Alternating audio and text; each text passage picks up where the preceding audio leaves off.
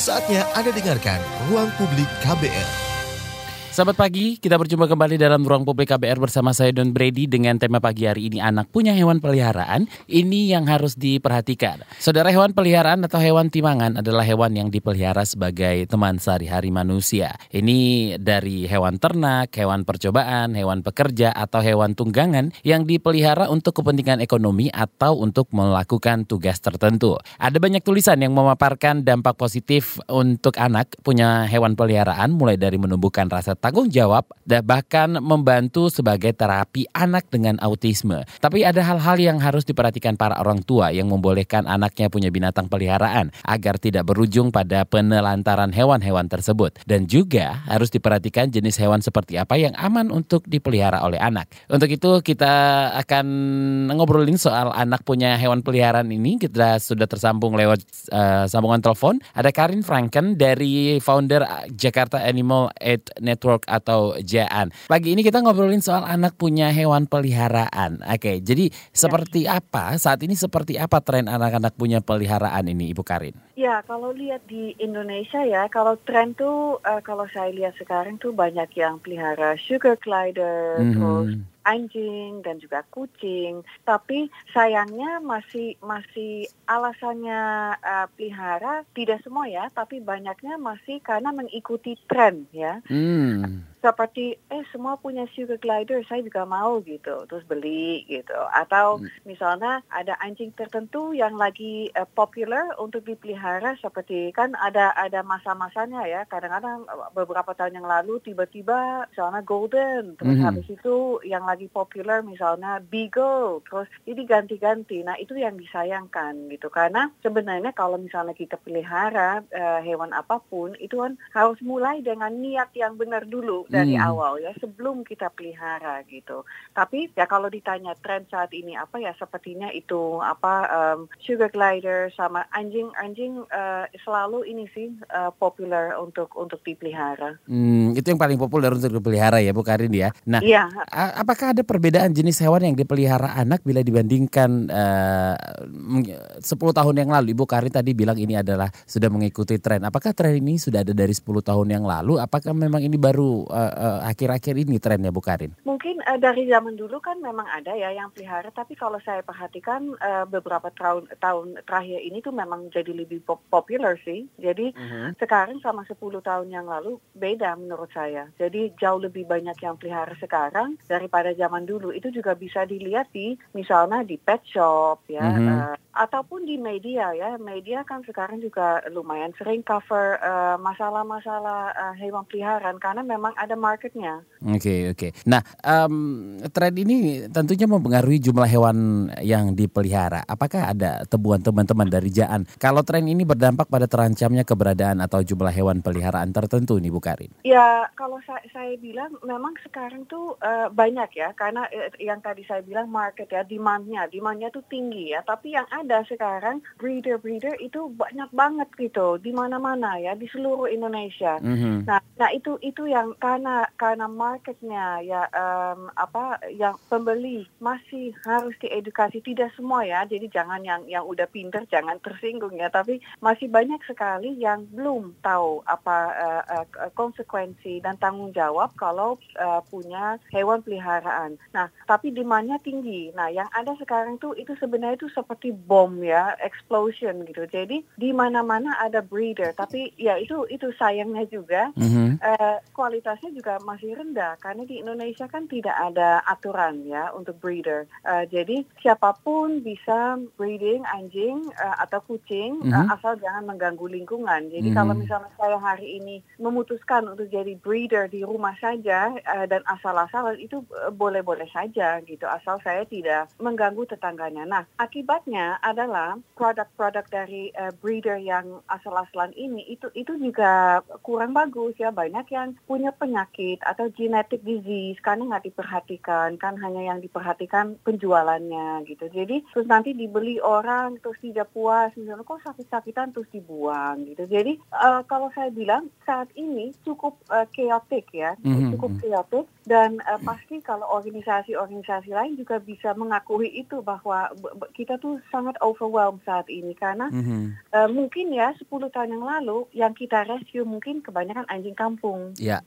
Sekarang pun juga masih ya, tapi lah kok sekarang tuh anjingnya tuh ras semua, bukan semua ya, tapi banyak sekali ras gitu. Betul, gitu. Dan ya. mm -hmm. kita juga heran lah, ini kan orang dan anjing kucing orang beli ini dengan harga mahal mm -hmm. ya. Lalu mungkin mereka tidak sadar ya konsekuensi dan tanggung jawab apa. Tadi pelihara udah bosen atau ah uh, apa repot ah gitu terus dikasih ke orang atau dibuang gitu. Mm. Jadi kita kita nih ya seperti organisasi seperti Jan kita tuh kewalahan gitu karena terlalu banyak anjing dan kucing yang perlu rumah uh, baru yang bertanggung jawab. Dan mm. itu nggak ada gitu. Maksudnya tidak cukup. Jadi yang ada sekarang shelter-shelter tuh overly full gitu. Jadi terlalu banyak yang kami ha harus menampung. Dan memang masih banyak anjing anjing kampung juga. Tapi sekarang juga banyak anjing ras. Ada pitbull ada golden mm. ada husky ada yang kecil-kecil yang lucu-lucu mm -hmm, gitu. Mm -hmm. Kemarin uh, uh, ada uh, pas Lebaran ya kemarin, jadi di uh, dekat Ancol ada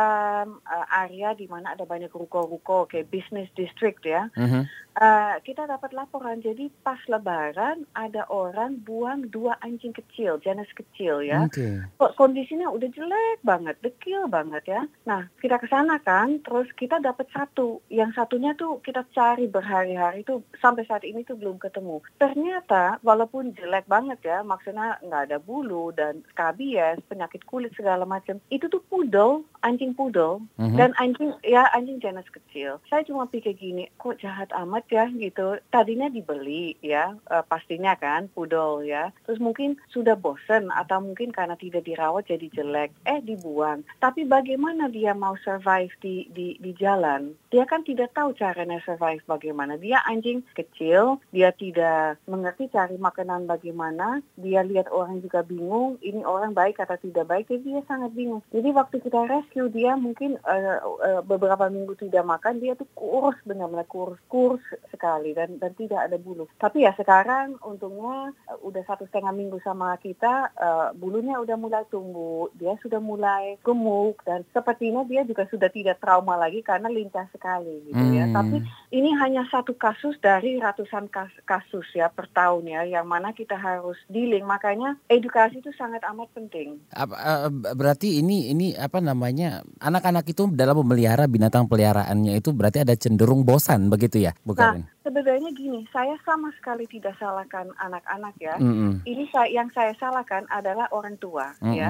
Karena gini, uh, memang ya pelihara hewan untuk uh, anak kecil itu sangat amat bagus, tapi itu hanya sangat amat bagus kalau di guidance dan dilakukan dengan benar. Kalau misalnya dilakukan dengan tidak benar, itu malah bisa jadi opposite-nya ya. Jadi bisa menjadi pengalaman yang sangat jelek, mm -hmm. yang anak itu juga membawa sampai nanti udah dewasa ya. Mm. Mungkin juga langsung ada hubungan dengan dengan hewan, tapi mungkin dia jadi orangnya yang tidak terlalu tanggung jawab uh -huh, ya. -huh. Atau misalnya, ah kalau saya punya masalah, saya cari um, apa solusi yang paling enak buat saya aja deh gitu. Saya buang gitu. Nah itu kan pelajaran di hidup dia yang kurang bagus ya. Maksudnya uh -huh. uh, kan uh, kita kan uh, maunya anak kita nanti uh, bertumbuh besar menjadi orang dengan empati uh -huh. ya, tanggung jawab uh -huh. ya dan menghormati menghormati makhluk hidup yang lain gitu ya walaupun misalnya kita nggak suka nggak apa-apa tapi jangan kita sakitin gitu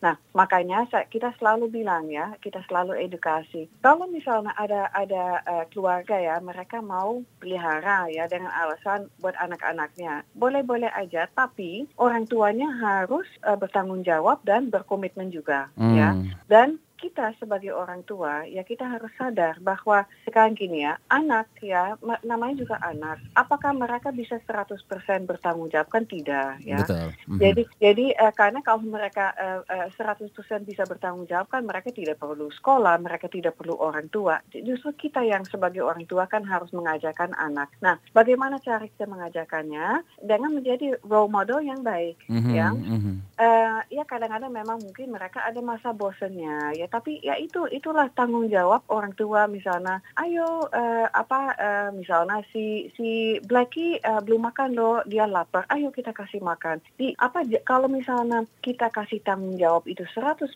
ke anaknya ya of course nanti lama-lama kan ada waktu-waktu dia lupa dia ke rumah teman segala macam. Jadi kita sebagai orang tua dari anak kita kecil harus mengajarkan tanggung jawab, empati uh, dan segala macam by being a good role model okay. ya. Jadi bersama-sama. Bersama-sama. Gitu. Dan, dan ya, itu akan berdampak juga untuk ketika si seorang anak itu menjadi dewasa dia akan menjadi seorang yang bertanggung jawab dan juga empatinya sangat iya. tinggi ya. seperti itu ya. Bu Karin ya. Oke, Bu Karin kita angkat telepon dulu. Ada penelpon, ya. ada Bapak Angga dari Krukut. Uh, saya mau nanya tentang hewan peliharaan tadi ya. Iya. Uh, ini untuk kan misalkan kalau kita melihara hewan peliharaan yang ditunggangi seperti kuda mm-hmm. itu eh, cara nyari, nyari untuk pakannya itu bagaimana? Ya sedangkan di Jakarta kan mm. eh, nyari rumput itu kan agak sedikit susah. Kalau mm. di tamu kan gampang ya tinggal ke sawah-sawah mm-hmm. itu gimana ya? Oke okay, baik. Terima kasih Pak Angga di Krukut. Selamat pagi. Agak mahal ya hewan peliharaan Pak Angga ini kuda ya Bu Karin ya iya Oke, okay, bisa mungkin ditanggapi Bu Karin. Ya, sekarang gini ya, kalau misalnya kita mau, uh, ya yang kita sangat amat harus mengerti ya, dan ya. sebenarnya tuh no excuse karena kita tuh uh, informasi sekarang kan kapan saja kita bisa dapatkan, dapatkan ya, betul. dari misalnya internet ya misalnya. Nah, yang yang kita harus tahu apa kebutuhan um, uh, hewan ya. Kalau misalnya saya pelihara kucing, kebutuhan kucing apa sih gitu? Hmm kebutuhan uh, karena gini um, uh, hewan uh, buka tidak hanya perlu makan dan minum ya. Apa kan kita sebagai manusia kan juga kan kita tidak hanya bisa hidup dengan makan dan minum. Yeah. kan kita perlu hal-hal yang lain. Kita bu- perlu berteman kita perlu bekerja uh, kita perlu ada aktivitas kita perlu istirahat kita perlu macam-macam gitu. Nah begitu juga dengan, dengan hewan. Kita harus tahu kebutuhan hewan itu apa ya. Itu kan untuk untuk animal welfare ya untuk kesejahteraan dia juga gitu. Begitu juga juga dengan kuda. Kalau misalnya kita mau pelihara kuda, ya boleh-boleh aja. Saya, saya kebetulan saya juga senang banget kuda dan saya waktu kecil saya ada kuda, selalu ada kuda. Mm-hmm. Uh, nah, uh, kita harus punya tempat ya, tempat yang luas karena dia kan perlu bergerak ya, perlu lari. Uh, dan kalau misalnya memang uh, sebelum kita pelihara kuda dan uh, sepertinya kayaknya saya tidak uh, di misalnya di area saya tidak ada makanan untuk kuda, ya mungkin sebaiknya kita jangan pelihara gitu loh, mm-hmm. karena mhm. kuda itu itu juga bukan hanya perlu makan. Bagaimana kalau nanti dia sakit? Ada nggak dokter hewan yang bisa, ya khusus untuk kuda ya? Mm-hmm. Jadi kita mesti mesti cari tahu dulu sebelum kita pelihara. Kalau saya mau pelihara kuda, saya akan taruh di mana ya? Kalau misalnya saya pelihara kuda, eh, makanannya saya bisa dapatkan di mana? Mm-hmm. Terus kalau kuda sak eh, saya sakit, eh, ada nggak um, dokter hewan yang bisa periksa? Mm-hmm. Ya sebenarnya jawabannya tiga-tiganya itu ada gitu ya. Tapi kita harus tahu tahu gitu. Hmm. Sebelum kita pelihara cari tahu dulu gitu. Karena nanti kan kasihan dong misalnya kita beli kuda atau kita punya kuda eh tahu-taunya tempatnya kurang terus tetangga komplain misalnya atau dia sakit wah gimana ya dokter hewannya Betul. gitu. Terus, Jadi harus nanti, diperhatikan dulu apa keperluan hewan yang akan kita pelihara itu yang paling penting segitu ya Karin ya. Uh -uh. Oke okay, baik kita bisa kasih nggak gitu. Betul. Misalnya, Baik, uh, ya. Ibu Karin, kita harus break dulu. Ya. Nanti kita akan kembali lagi jangan ke mana-mana ya. Tetap di ruang Baik, publik okay. KBR.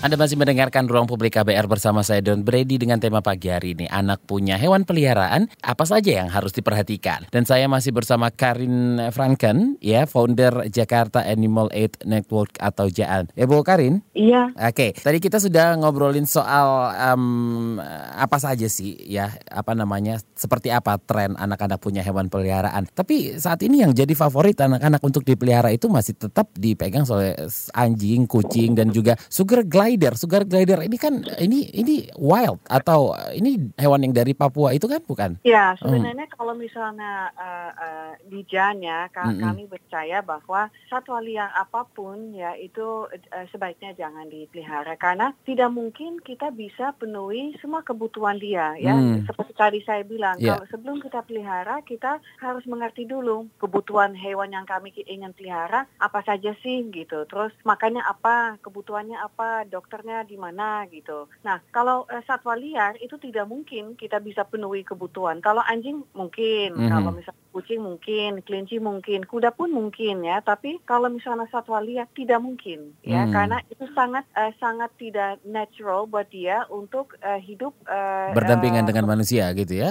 Ya, oh, ya itu mungkin. Itu itu itu nggak bisa. Jadi dan walaupun misalnya saya itu sayang banget sama satwa liar saya, saya benar-benar keluarkan uang banyak banget dan saya sayang banget dan kandangnya gede banget dan oh, pokoknya saya sayang. Pokoknya tidak apa pun yang kita kasih tidak pernah cukup buat dia. Karena yang dia perlu adalah kebebasan gitu. Mm-hmm. Dia perlu kebebasan uh, dan dia perlu bertingkah laku uh, yang natural. Nah kalau misalnya di dalam kandang, misalnya kita taruh monyet di dalam kandang, apakah dia bisa display natural behavior kan nggak mungkin. Mm. Karena dia di dalam kandang, ya kan dan hidup dia di dalam uh, hutan jauh jauh berbeda gitu. Mm. Makanya uh, kalau misalnya kami uh, kita uh, pelihara satwa liar ya, awalnya pasti lucu gitu ya, mm-hmm. Ih, lucu banget gitu. Terus nggak pernah ada masalah, tapi lama-lama pasti akan ada masalah karena hewan itu juga akan frustrasi, ya stres, ya dia tuh hidup di di captivity gitu. Nah biasanya kalau misalnya dia stres ya uh, akan ada uh, misbehavior behaviornya jadi kurang bagus atau dia kalau misalnya dia tidak agresif dia juga bisa jadi depresi, terus jadi sakit gitu, terus nanti lama-lama mati. Jadi memang sangat tidak dianjurkan untuk pelihara satwa liar. Hmm, Oke, okay. Oke, okay, Ibu Karin, uh, ya. katanya ketika film Harry Potter muncul, muncul tren memelihara burung hantu. Terus juga ketika film Finding Nemo, itu banyak sekali anak-anak pengen memelihara ikan badut atau clownfish atau mungkin ikan dorinya ya, ya Finding Dory. Hmm. Itu itu juga meningkat peminatnya dan dilaporkan setelah kejadian itu beberapa waktu kemudian binatang-binatang ini kemudian banyak yang ditelantarkan karena berbagai alasan. Karena sudah tidak tren atau biaya perawatan yang mahal. Ini beneran terjadi kalau menurut pengamatan dari teman-teman Jaan, film terus juga sesuatu yang tren itu sangat berpengaruh sekali. Iya, memang memang betul dan dan uh, dan itu sangat apa ya sedih ya orang harus mengikuti tren gitu loh. Hmm. Jadi dan balik lagi ke orang tua ya kita coba coba untuk kasih banyak edukasi. Makanya Jaan tuh sangat uh, sangat aktif di edukasi ya. Hmm. Uh, karena itu sangat perlu. Kalau kita mau merubah sesuatu dari uh, buruk menjadi baik ya kita harus banyak edukasi. Nah, dan itu ya betul gitu. Jadi uh, misalnya burung hantu atau ikan gitu, uh, mereka beli tanpa dipikir baik-baik dulu gitu. Nah makanya itu itu perannya orang tua sangat penting ya. Harus dikasih tahu burung hantu itu kan satwa liar mm -hmm. ya. Itu kan uh, seharusnya kan dia tuh terbang bebas ya. Dia kan akan sedih kalau di dalam kandang atau dipelihara. Dan lagi pula kalau uh, uh, burung hantu itu kan susah sekali untuk pelihara. Mm -hmm. Itu pasti mati kalau dia tuh uh, apa di dalam kandang. Nah itu makanya tapi ya kalau misalnya uh, um, orang tuanya juga belum tahu ya mungkin karena gini mungkin buat mereka juga uang kan bukan masalah ya sering kali ya. Terus mereka mau menyenangkan anaknya tapi mereka itu tidak pikir panjang ya mm -hmm. apa mhm. akibatnya apa dampak uh, negatifnya ya. Mm -hmm. Kalau misalnya nanti akhirnya misalnya gagal ya misalnya dibeli terus dipelihara terus bosan dibuang atau mati atau gimana mungkin mereka mereka tidak pikir jauh ya. Mereka tidak pikir bahwa akan ada dampak negatifnya nanti kalau dia sudah besar. Nah itu sekarang di Jan kita coba untuk mengedukasi ya uh, uh, the, the connection ya, connectionnya apa gitu. Karena ini bukan hanya soal hewannya yang yang ya kita kan memang memang ini ya uh, uh, apa organisasi kita kan buat ada buat hewan ya. Mm -hmm, Tapi mm -hmm.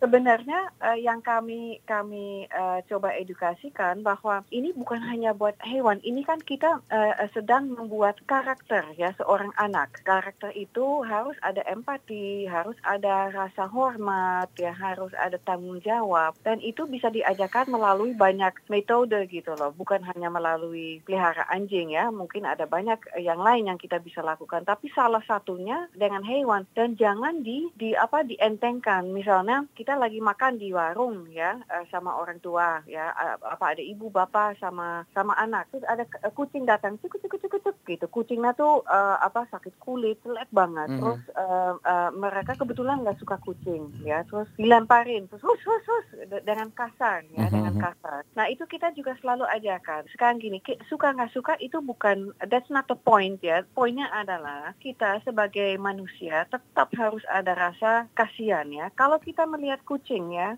kurus kering uh, mm-hmm. dia minta makan dia kan minta makan karena lapar. Oke okay, kamu nggak mau kasih makan kamu nggak suka dekat nggak apa-apa. Tapi tidak kita jangan pernah kasar. Karena itu pasti akan dicontoh sama anak kita. Mm-hmm, betul ya jadi ada cara lain mm. ada cara. Nah hal-hal itu orang tua sering pikir Allah nggak penting gitu. Padahal itu sangat penting. Karena eh, nggak usah kucing ya. Nanti kalau misalnya anak itu terbiasa oh itu mengusir kucing tuh begitu kita kasar aja. Nanti itu bisa ditransfer ke bagaimana dia interaksi sama temannya. Mm, okay. pokoknya kalau saya nggak suka saya akan kasar gitu.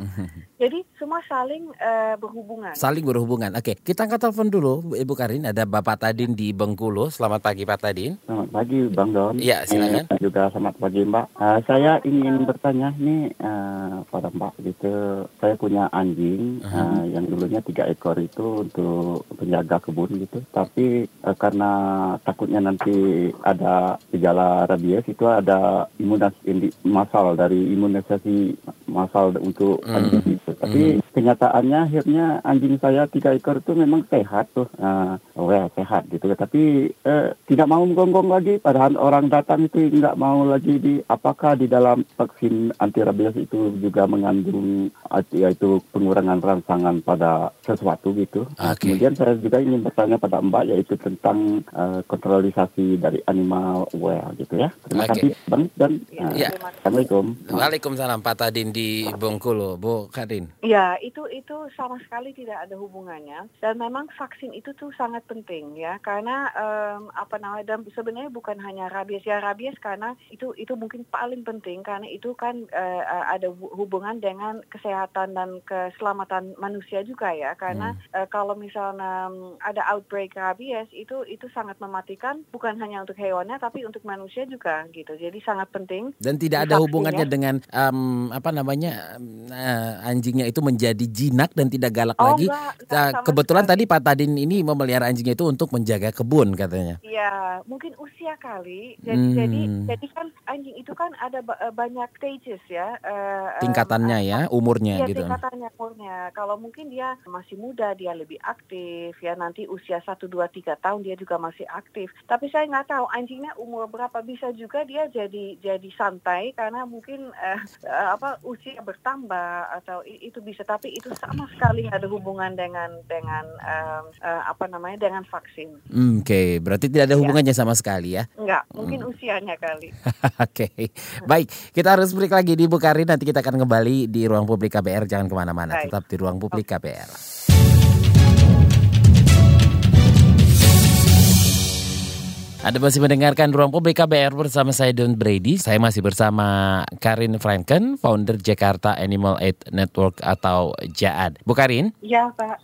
Oke, kita sudah ada beberapa WhatsApp yang masuk. Kita bacain dulu dari Tiara ya. di Bengkulu. Di daerah saya sangat uh, di daerah saya anjing sangat membantu kami terutama menjaga rumah karena kami tinggal di pinggir jalan lintas Sumatera. Karena itu saya suka marah sama mereka yang mengkonsumsi binatang peliharaan peliharaan seperti anjing. Masih sering terjadi memang ini. Iya. Oke, okay. ada mau ditanggapi Bu Karin? Ya, ya di, kita di JAD memang juga ada ada kampanye yang sangat aktif dan hmm. sekarang lagi ramai juga ya eh, Dog Meat Free Indonesia karena memang uh, dampak negatifnya banyak sekali kalau konsumsi uh, uh, anjing ya, bisnis uh, daging anjing ini. Uh, dan itu ya pemerintah benar-benar harus harus uh, bertindak keras soal ini karena ini menyangkut kesehatan kita semua gitu hmm. dan ada hubungan langsung dengan penyebaran rabies gitu karena hmm. transportasi untuk daging anjing sangat ramai di Indonesia uh, di Pulau Jawa di Bali dia di mana-mana dan uh, the World Health Organization sudah mengatakan uh, bahwa salah satu alasan penyebaran rabies di Indonesia adalah uh, ya ini perdagangan daging anjing ini gitu jadi memang kita tidak bisa uh, apa ya uh, bilang ke orang uh, kamu nggak boleh makan ini itu ini atau itu karena itu memang pilihan masing-masing ya. Tapi um, ini tuh sangat berbahaya gitu. Uh, dan, dan kita sebagai orang yang tidak makan daging anjing, kita nggak punya pilihan dalam dalam uh, kasus ini gitu. Orang milih untuk untuk makan daging anjing, tapi kita juga yang harus uh, ikut tanggung risikonya ya. Kita udah jelas tidak mau ya. Makanya kita punya punya program pro, uh, kampanye Dog Free Indonesia. Oke, kita angkat telepon dulu. Ada Bapak Ali di Manado. Selamat pagi, Pak Ali. Selamat pagi, Mas Don. Selamat pagi, Ibu Karin. Selamat pagi.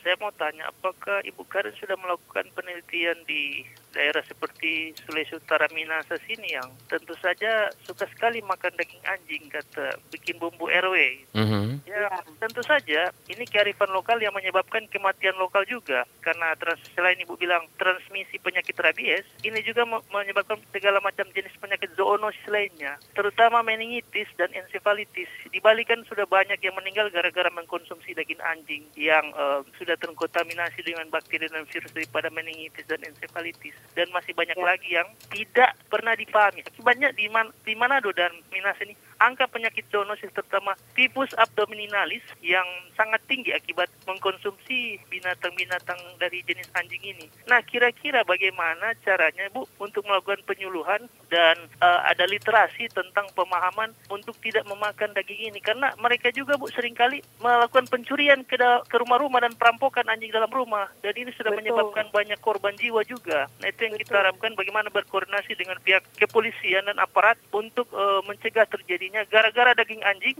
orang juga dianjingi dan dimat, dimatikan. Dimas di, di, di pokoknya di, dibunuh malah. Itu yang kita mm-hmm. tidak harapkan bersama. Itu saja bu. Terima kasih dan selamat pagi. Selamat pagi ya. Pak Ali di Manado. Silakan Bu Karin. Iya terima kasih banyak Pak. Saya sangat amat setuju dengan Bapak dan memang uh, koalisi kami Dog Meat Free Indonesia juga uh, sudah sering ke Manado dan kerjasama uh, sama organisasi-organisasi um, uh, lain. Kita juga lobbying sama pemerintah. Tapi tapi memang kalau di Manado uh, sangat sulit ya. Karena tadi Bapak sudah bilang begitu banyak orang uh, uh, makan daging anjing. Bukan hanya daging anjing ya. Anjing kucing terus ular monyet ya. Banyak yang yang buat mungkin buat kita tuh udah aneh ya. Maksudnya kan ada banyak makanan yang lain ya. Nah memang kalau di Manado itu mungkin akan membutuhkan waktu yang lebih lama. M makanya kita uh, perlu banyak edukasi. Uh, tapi dan betul itu itu itu banyak banyak criminal X juga uh, di situ juga gitu. Kita sangat tahu itu pencurian, ya pembunuhan gara-gara anjing itu benar-benar keterlaluan sekali. Nah kami dari uh, eh, DMFI kami juga sedang coba untuk melobi sama pemerintah bahwa ya itu tidak ada semua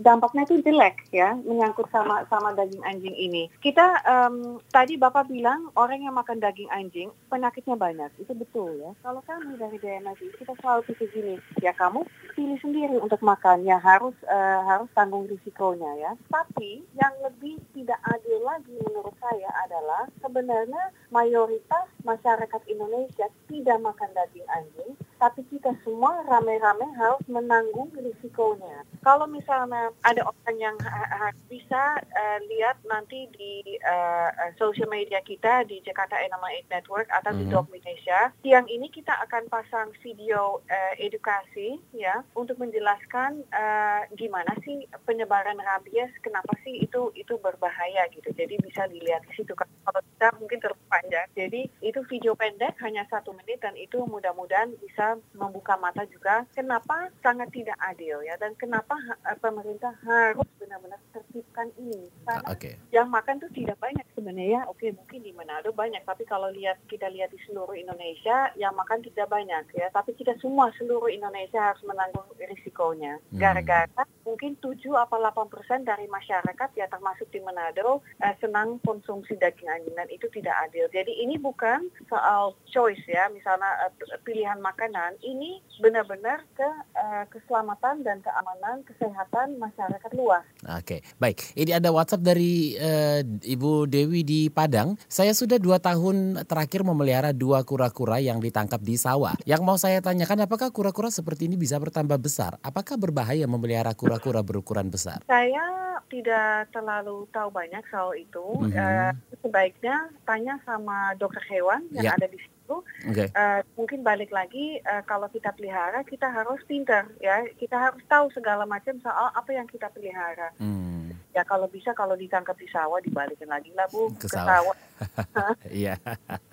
Oke, dari Ibu Ivana di Semarang, selain anjing dan kucing, apakah hewan peliharaan seperti hamster juga perlu divaksin? Saya punya anak perempuan usia 9 tahun yang sedang senang-senangnya dengan hamster. Jadi saya belikan. Ya, oke okay, Ibu, uh, um, sebaiknya Ibu bawa hamsternya ke dokter karena betul ada vaksin juga buat hamster. Mm -hmm. uh, saya ini aja tips untuk ibu. Ibu uh, uh, kalau memang pelihara hamster itu kesempatan yang sangat baik untuk mengajarkan anak-anak kita untuk selalu kalau pegangnya hati-hati, terus apa um, jangan kasar, terus uh, ajarin anak kebutuhan hamster itu apa saja, kandangnya harus besar, bagus gitu. Kasih dia juga banyak exercise karena kalau misalnya dia yeah. di dalam kecil gitu, itu hidup apa itu ya kan? Mm -hmm. Jadi harus mungkin di ruangan tertutup jadi nggak bisa hilang gitu. Hmm.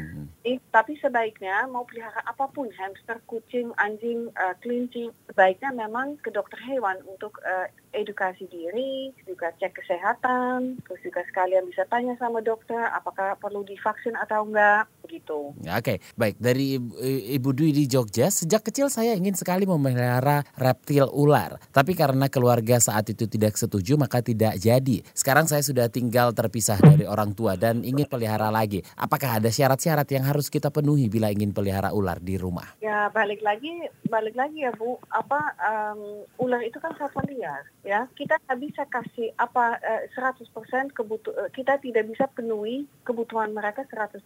Jadi kalau ular itu sekarang gini, kalau kita sayang sama ular, kita senang banget sama reptil ya. Kenapa nggak join seperti komunitas yang melindungi reptil? Hmm. Jadi satu center itu bagus sekali. Itu centernya besar uh, dan dan mereka punya banyak uh, uh, reptil tapi di enclosure yang sangat natural dan besar dan itu semua rescue ya. Jadi kalau misalnya kita memang senang misalnya dengan uh, reptil ya carilah yang yang komunitas yang bukan yang jual beli ya uh, yang atau hanya punya untuk untuk ya punya punyahan aja tapi yang benar-benar komunitas yang benar-benar share dan melindungi mereka gitu loh. Hmm. Ah, nah, okay. kalau kita suka, ya kita suka apa sayang gitu. Kalau suka kan suka memiliki itu beda sama kita benar-benar care ya. Hmm. Dengan kesejahteraan uh, mereka. Kalau kita suka dan punya, misalnya kita suka anjing gitu, oh, saya suka banget gitu. Terus okay. Jadi... kita beli taruh di kandang, ya itu itu itu buku, su, mungkin suka punya tapi nggak nggak nggak sayang sama kesejahteraan dia gitu. Iya. Ini mungkin sama dengan ada pepatah yang bilang cinta tidak harus memiliki seperti itu. Ibu Karin, kita masih ada satu segmen lagi, tapi kita harus break dulu ya. Jangan ke mana-mana, tetap di ruang publik KBR.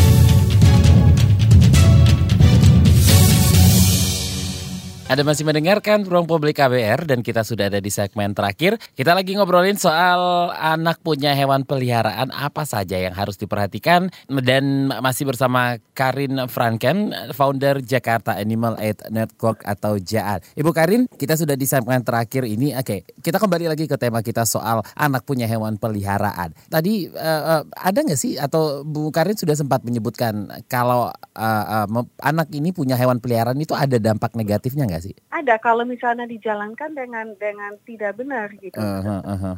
Nah, gini saya saya uh, kasih contoh ya. Ada misalnya keluarga bilang gini, oke okay, anak saya mau pelihara anjing. Oke. Okay. Uh, saya belikan anjing. Terus habis itu uh, enam bulan kemudian dia tuh uh, tidak ikuti janji pertama ya hmm. yang dia dia mau merawat dan segala macam ya udah saya buang aja atau saya kasih ke orang lain aja nah itu itu itu itu dampaknya sangat amat jelek karena itu di uh, anaknya diajarkan bahwa kalau misalnya tidak sesuai dengan keinginan, carilah jalan pintas ya yang baik buat kita ya. Hmm. Enggak usah repot-repot. Itu itu ajaran yang sangat jelek gitu ya. Karena justru kan kita ingin anak kita menjadi orang yang baik ya. Dia punya empati, dia pikir pikirin uh, orang karena sekarang gini, orang suka pikir gini, ah saya buang aja.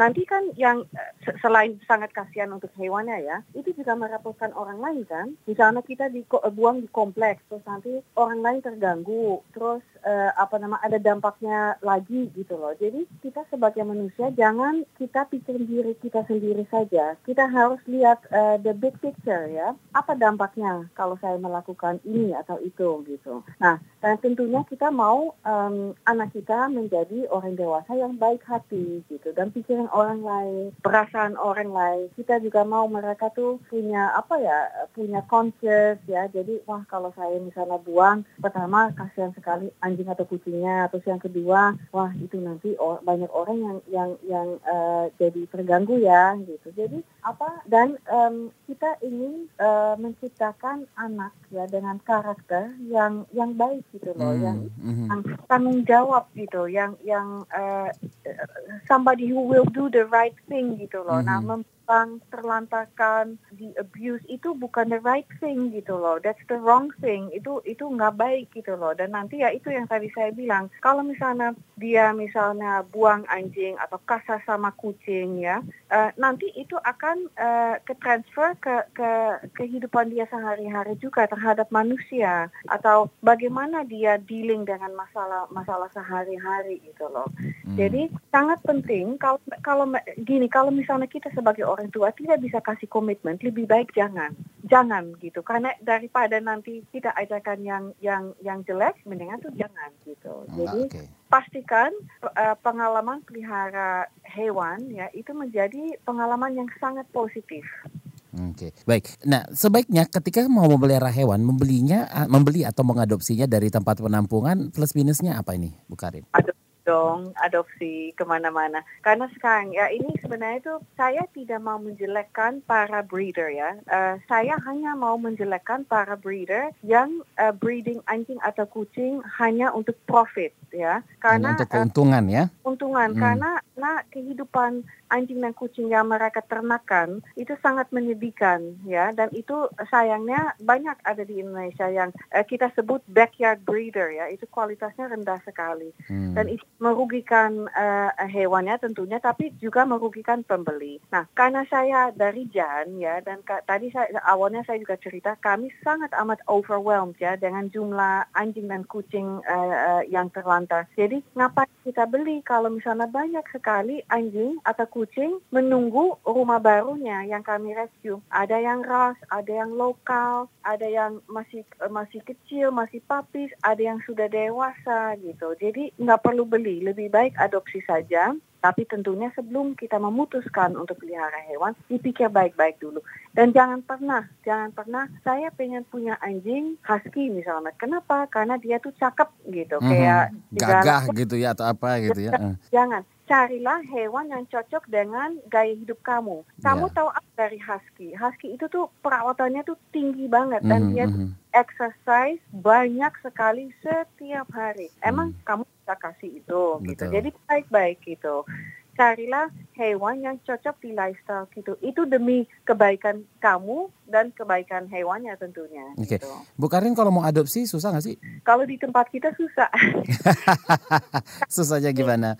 Kan, karena gini ya, apa namanya kita kan rescue hewan itu, itu kan banyak setiap eh, hewan yang kita rescue kan punya cerita masing-masing kan. Betul. Oke. Okay ya. Kita kasih banyak waktu, banyak sayang, banyak uang ya supaya bagaimana caranya supaya anjing atau kucing itu sehat lagi, happy lagi, bukan hanya rehabilitasi secara fisik tapi juga mental ya. Dan hmm. itu kita uh, melakukan itu penuh dengan cinta ya, uh, dengan cinta. Tentunya anjing atau kucing yang diadopsi dari kita harus jatuh di tangan yang baik. Hmm. Makanya kita saring. Dan kalau misalnya menurut kita orangnya tidak tanggung jawab atau kurang tanggung jawab atau atau um, bisa kasih hidup yang pas-pasan atau tidak enak. Dan pas-pasan bukan ini bukan ada hubungan dengan dengan uang ya sama sekali ya. Karena ini lebih ke sifat orang ya. Kalau misalnya karena kita tidak perlu karena anjing atau kucing tidak lihat kekayaan mereka juga nggak peduli dengan kekayaan kita gitu. Mau punya banyak uang yeah. atau sedang saja mereka tidak peduli. Mereka peduli mereka mau punya keluarga yang benar-benar sayang sama sama mereka hmm. dan kasih apa yang mereka uh, butuhkan. Apa yang mereka butuhkan sebenarnya tidak mahal ya. Mereka perlu uh,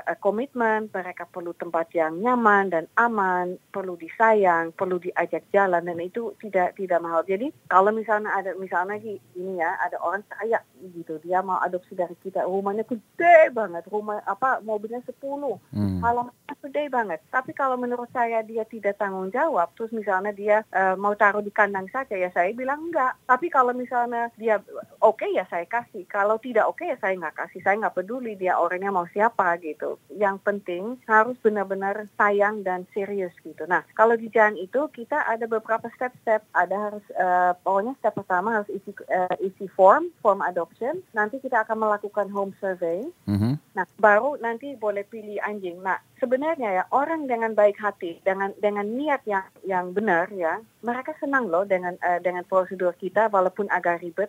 Yeah. Karena apa? Kita juga kasih banyak bantuan, kita kasih banyak edukasi. Pada akhirnya mereka akan mendapatkan hewan yang benar-benar cocok dengan keluarga mereka mm-hmm. yang laki juga gitu. Jadi pada akhirnya adopsinya sukses sampai kita uh, masih bertahun-tahun dikirimin foto dan kabar gitu. Mm-hmm. Saking mereka saking sayangnya gitu. Jadi um, ada juga orang yang misalnya udah tahu uh, misalnya oh adopsi di jalan ribet males ah gitu ya udah nggak mm-hmm. apa kita juga nggak mau loh kalau ini adopsi dari kita gitu karena nggak niat gitu loh dan dan nggak nggak nggak bisa mengerti bahwa proses adopsi uh, itu tuh penting gitu. Oke, kalau ada ingin yang bertanya tentang bagaimana cara mengadopsi hewan, terus juga bagaimana how, how to start mempunyai uh, apa namanya binatang peliharaan gitu, ini bisa mendapatkan informasi dari Jaan. Boleh di mention sekalian uh, media sosial dari Jaan sendiri Bu Karin? Ya mungkin social media kalau kita aktif sekali di di Instagram mm -hmm. ya uh, Jakarta Animal Aid Network Network. Mm -hmm. Di uh, Facebook juga sama uh, Jakarta Animal Aid Network. Kalau website kita www.jakartaanimal8.com